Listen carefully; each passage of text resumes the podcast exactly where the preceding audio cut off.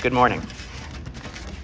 My name is David, and I am assisting priest here at Incarnation, and it's a pleasure to worship with you all this morning. I was wondering if you could help me with a little brainstorming session as we get started. We often speak of different kinds of prayer, um, be they kinds we find in the Bible or maybe other kinds that we may, you know, practice today. Um, what are some different kinds of prayer that you can think of off the top of your heads? Let's let's try to categorize here. Thanksgiving. Thanksgiving. Good, where we thank God for what He's done. Asking for things? Asking for things. Petitions. Yes. Intercession. So uh, praying on behalf of another. Silence. Ooh, silence. I'll leave that one in mystery. No. Confession. Confession, yes, where we confess our sins to God and ask forgiveness. The Jesus prayer. Do you want to share that one with us? um, where Jesus Christ said, God, Savior, have mercy on me, a sinner. Yes, this is one prayed by, um, well, it can be prayed by anybody, but it is especially prominent among Eastern Orthodox Christians, the Jesus Prayer. Wonderful novel by J.D. Salinger, Franny and Zooey, in which that prayer plays a prominent role. But I'll, I'll end my commercial for that book. Ooh, yes. Yes, we have a whole prayer book in the Bible that is a bunch of songs, which is the Psalms. Yes. Healing prayer. Healing prayer. Indeed. That one needs no explanation.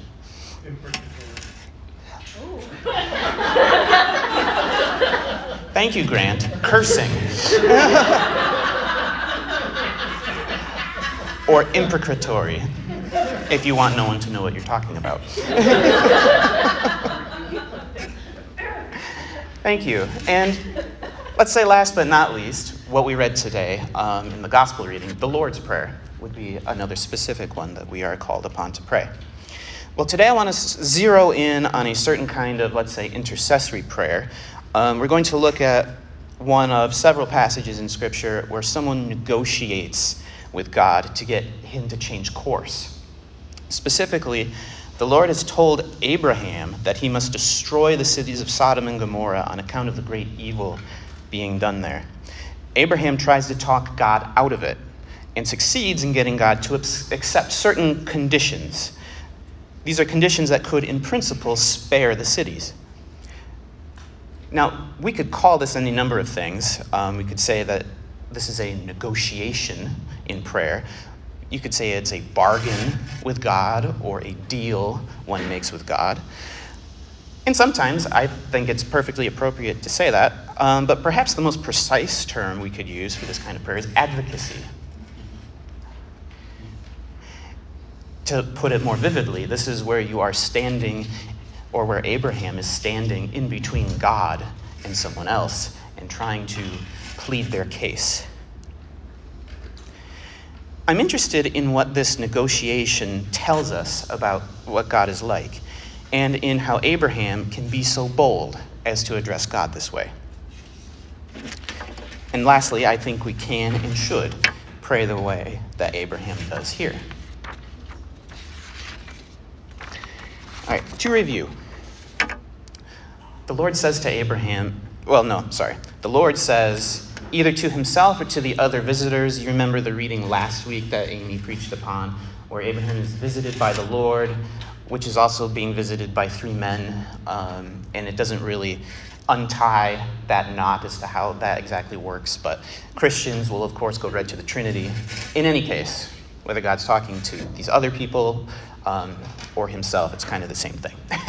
anyway, he says, how great is the outcry against Sodom and Gomorrah, and how very grave their sin. I must go down and see whether they have done altogether according to the outcry that has come to me, and if not, I will know. So the men turned from there and went toward Sodom, while Abraham remained standing before the Lord. And Abraham came near and said, Will you indeed sweep away the righteous with the wicked? Suppose there are fifty righteous within the city. Will you then sweep away the place and not forgive it for the fifty righteous who are in it? Far be it from you to do such a thing, to slay the righteous with the wicked, so that the righteous fare as the wicked. Far be that from you. Shall not the judge of all the earth do what is just? And I won't read through the entire thing, but God agrees with Abraham. He says, You know what, Abraham? You're right.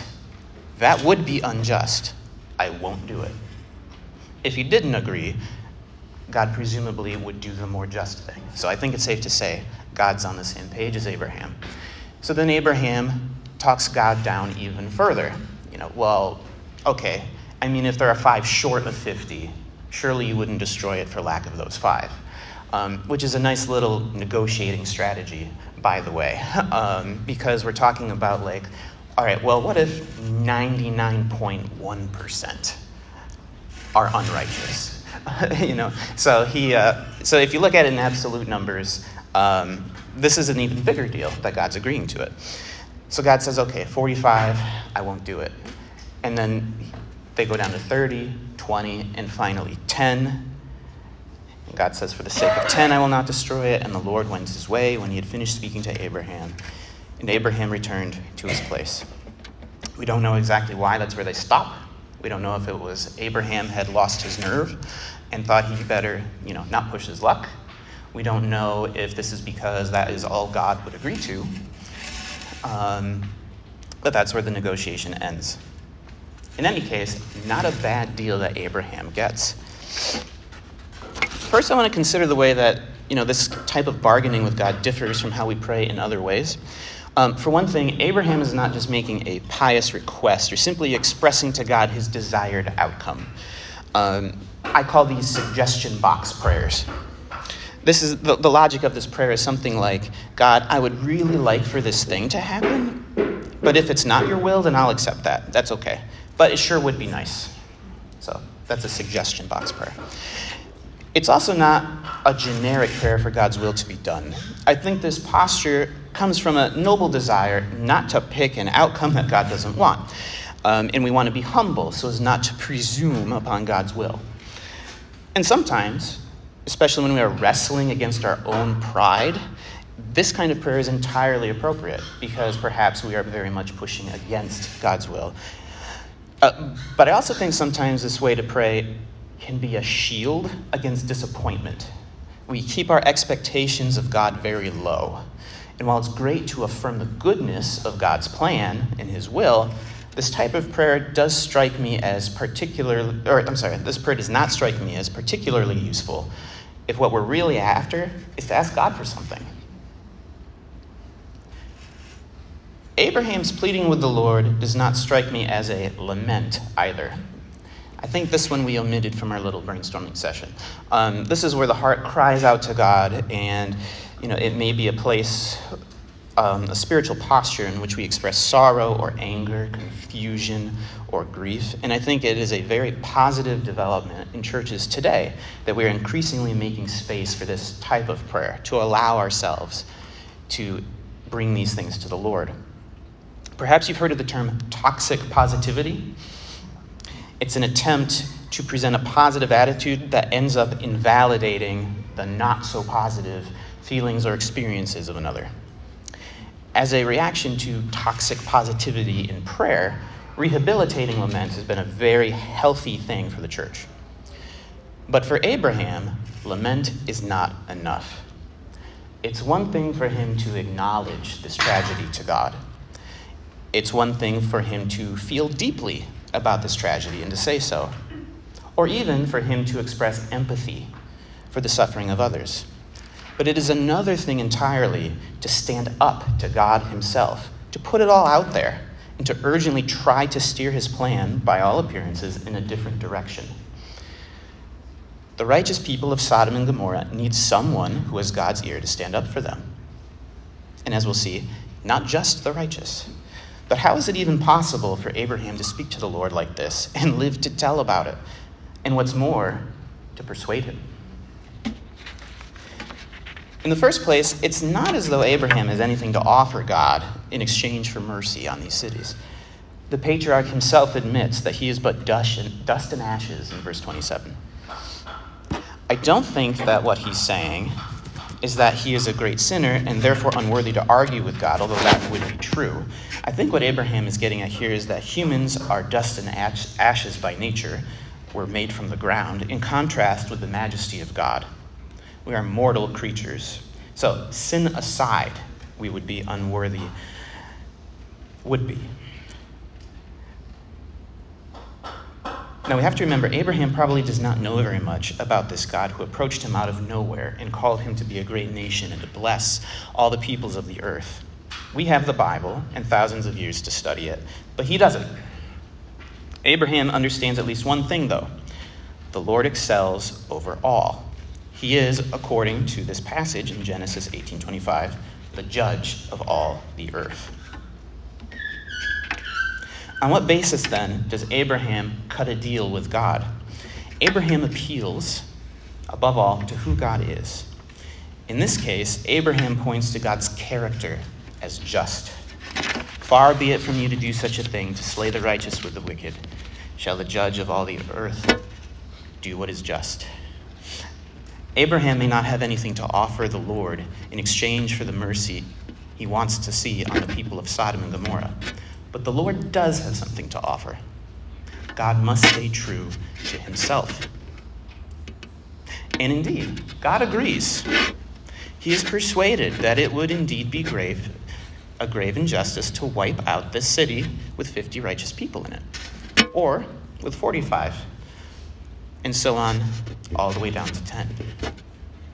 Notice also that Abraham is not just interceding for the so called righteous people in the city.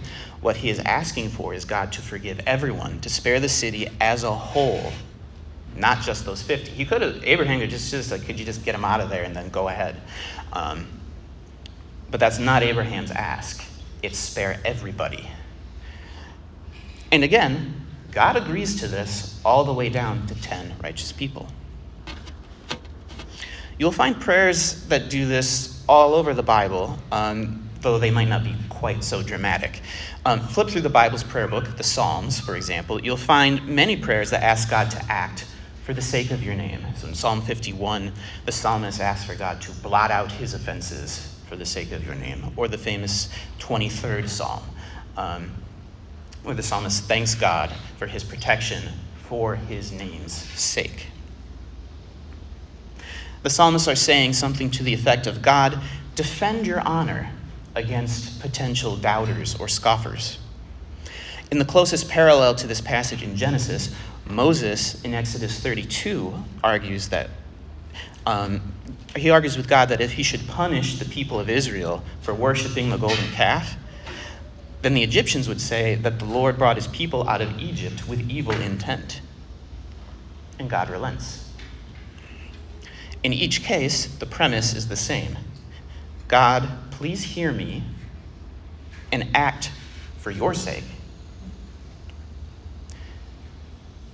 Perhaps most importantly, Abraham's advocacy on behalf of the people of Sodom happens within the context of his relationship with the Lord. If we read the four verses that come right before what we've read this morning, we'll see it more clearly. This is Genesis 18, 16 through 19. So, this is right after the banquet Abraham sets for his visitors. Then the men set out from there, and they looked toward Sodom, and Abraham went with them to set them on their way. The Lord said, Shall I, shall I hide from Abraham what I am about to do, seeing that Abraham shall become a great and mighty nation, and all the nations of the earth shall be blessed in him? No, for I have chosen him, that he may charge his children and his household after him, to keep the way of the Lord by doing righteousness and justice, so that the Lord may bring about for Abraham what he has promised him. These verses absolutely fascinate me. We catch a glimpse of God's own deliberations with himself. And who can't relate to what God is saying to himself right here? Man, should I tell him? Do I tell Abraham? He's not going to like this at all. Abraham's going to freak out. I just know it. I better tell him. This vignette reminds us that the Lord didn't have to warn Abraham at all about what he was going to do to Sodom and Gomorrah. I mean, there was nothing stopping God from just going ahead and doing it. Abraham himself recognizes that he's going far beyond how a mortal should approach the Lord, and yet God chose to let him in on it anyway. You get the impression that God feels like he owes it to Abraham to give him a heads up. And that sounds as strange to me as it might to you. Perhaps it helps to remember that God put himself in this position. The Lord didn't have to bind himself to this man and his descendants, yet he did. Now, God wants to honor that bond between them. So, in a way, God gave Abraham this chance to advocate for Sodom. The terms they agreed to are fairly generous towards Abraham's position. That raises a most interesting and important question Did Abraham's pleading have any effect on God's plan? And I think it depends on one's point of view. From a human perspective, which by and large is the only one we have, yes, it did. Abraham doesn't have a Bible like we do. He does not have the full scoop on the Lord. All he knows is what he directly sees and hears from the Lord. He doesn't know enough theologically to ask what God knew and when he knew it. And frankly, although the rest of Scripture teaches that nothing comes to pass apart from his will, for us as well, the future remains wide open between now and the Lord's return. Of course, the irony here is that not even 10 righteous people were found in the city. Reading this passage on its own terms, it's probably trying to communicate this is just how bad things were there. And thus, the negotiations were successful only in one sense um, that the moral bar was set really low, but the people there couldn't even meet that. And now, I would be remiss not to address the impression a lot of us might get of God in reading Genesis 18 today, um, though there is far more to say about that than there is time this morning. But the most important considerations, I think, are as follows. As I've mentioned a few times, this is a really important principle that is easy to forget. This is Genesis. We're at the beginning of the story. There's a lot more that happens between now and Revelation. There's a lot that still needs to happen in the Old Testament itself. And the Old Testament does nothing if not wrestle with the justice of God. So this isn't something that you can just say, oh, well, that's an Old Testament thing. We have the New Testament. Jesus corrected the record on this. The Old Testament itself wrestles with this kind of thing. Now, if we speak about the story's function elsewhere in Scripture, it mainly serves a rhetorical purpose, usually to show, in fact, every time I can think of, to show that the present generation has more to repent of than Sodom did. So, one of the most important passages on this is in the book of Ezekiel, where the prophet invokes the memory of Sodom in a judgment against the nation of Judah. This is God's chosen people. As surely as I live, declares the sovereign Lord, your sister Sodom and her daughters never did what you and your daughters have done. Now, this was the sin of your sister Sodom. She and her daughters were arrogant, overfed, and unconcerned. They did not help the poor and needy. They were haughty and did detestable things before me. Therefore, I did away with them, as you have seen. So, the Bible consistently says, you know that story? The point there is not those people were bad. The point is, you are not doing justice, and therefore you need to repent. It is a comparative, relative point that the prophets make. And this includes Jesus himself. Jesus says to his disciples as they go from city to city preaching the kingdom of God, Whosoever shall not receive you, nor hear your words, when you depart out of that house or city, shake off the dust from your feet, for I say unto you, it shall be more tolerable for the land of Sodom and Gomorrah in the day of judgment than for that city. So, one should approach this text in a position of humility. Um, when we read the Bible, as people having all the answers, we can say, oh, wow, those wicked, wicked people, when the point is to hold up a mirror to us. And the point here is not what people, I think, typically think of as what happened at Sodom and Gomorrah. Ezekiel lays it out. You know, they were arrogant. They did not help the poor and the needy. They were proud.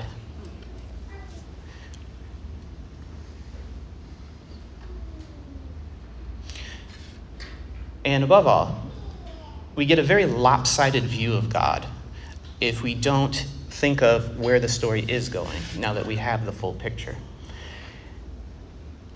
I would say the Lord in Genesis 18 um, is just one aspect. There is a mediator that is pointing towards a greater mediator. Abraham is standing in as a figure, as a forerunner for what Jesus does. And though Abraham ultimately did not get to avert the judgment on Sodom, Jesus is fully on the same page as the Lord, and yet he is the advocate for us before the Father. This is in uh, 1 John chapter 2. Uh, when we sin, we have an advocate with the Father, Jesus Christ the righteous. He is the propitiation for our sins, and not for us only, but for the whole world. Therefore, when we look at any part of the Bible, we want to make sure that we're looking at the full picture of who God is. And of course, you don't get all of that from Genesis 18 itself. But we can, with justice, look at Abraham as pointing us to what Jesus does. So God takes it upon himself to advocate and mediate for others. In conclusion, I want to look at this as a recipe for our own boldness as we approach God in prayer. If something strikes you as not right, this is wrong with the world, or this is, you know, this shouldn't be happening to that person. Um, don't short circuit that immediately with, well, if it happened, it's God's will. That's God's will only in a sense of it's hidden from us. We don't understand what the plan is overall. What Scripture tells us, you know, what we have that Abraham didn't, is all kinds of things that we know um, are against God's revealed will. Illness is bad. It is okay to stand and say, God, eradicate this disease. You know, eliminate the last cell of cancer in their body. Just, it's okay to pray that. Um, you don't have to be like, but, you know, we accept wherever this goes. No, we don't accept that. You don't have to. Jesus came to say, God doesn't accept it, and He heals people. And why God allows these things to happen, it is not ultimately ours to know. Not now, anyway. But in Jesus Christ, we see that God Himself will say, in the person of Jesus, will say, it doesn't have to be this way. And He invites us, I think, to join Him in standing in that place and pray for others. You know, in the Lord's Prayer, which this lectionary nicely paired with the Genesis reading, it says, Thy kingdom come. In Luke's version, it leaves out, Thy will be done, which is useful for the point I want to make. Thy kingdom come has a very concrete list of things that go with it, right? The demons are cast out, the sick are healed, the prisoners are liberated, the oppressed are lifted up. And, as Luke like, loves to point out, the rich will become poor, those who are fed will become hungry, there will be a great reversal. The point being, everything that's wrong will be set right. So, as people who live now with an understanding of the kingdom that Jesus proclaimed and has initiated, you know, we have every reason to be bold, to stand with him. We thank him for forgiving our sins. Only he can do that. And that's only the thing that he can advocate for. But for everything else, um, you know, the hurricane that may be approaching, you know, the pandemic, we can say, God, this is wrong. Please stop it.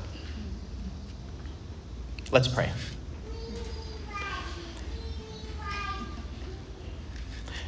Heavenly Father, we thank you for the richness of your word and for including these stories that even other people elsewhere in your word wrestle with. And we thank you that you don't just leave us to our own devices, but you help us see in your Son, Jesus Christ, how you really are. And that apart from him, we can't truly understand you. God, I pray that you would so unite us to the mind of Christ, that we would see the suffering of others as you do, and know in the fullness of your revealed will that you do not want that. Give us boldness to pray as you taught us to pray, and that we may pray that your kingdom come in its fullness in all respects. We pray these things in Jesus' name. Amen.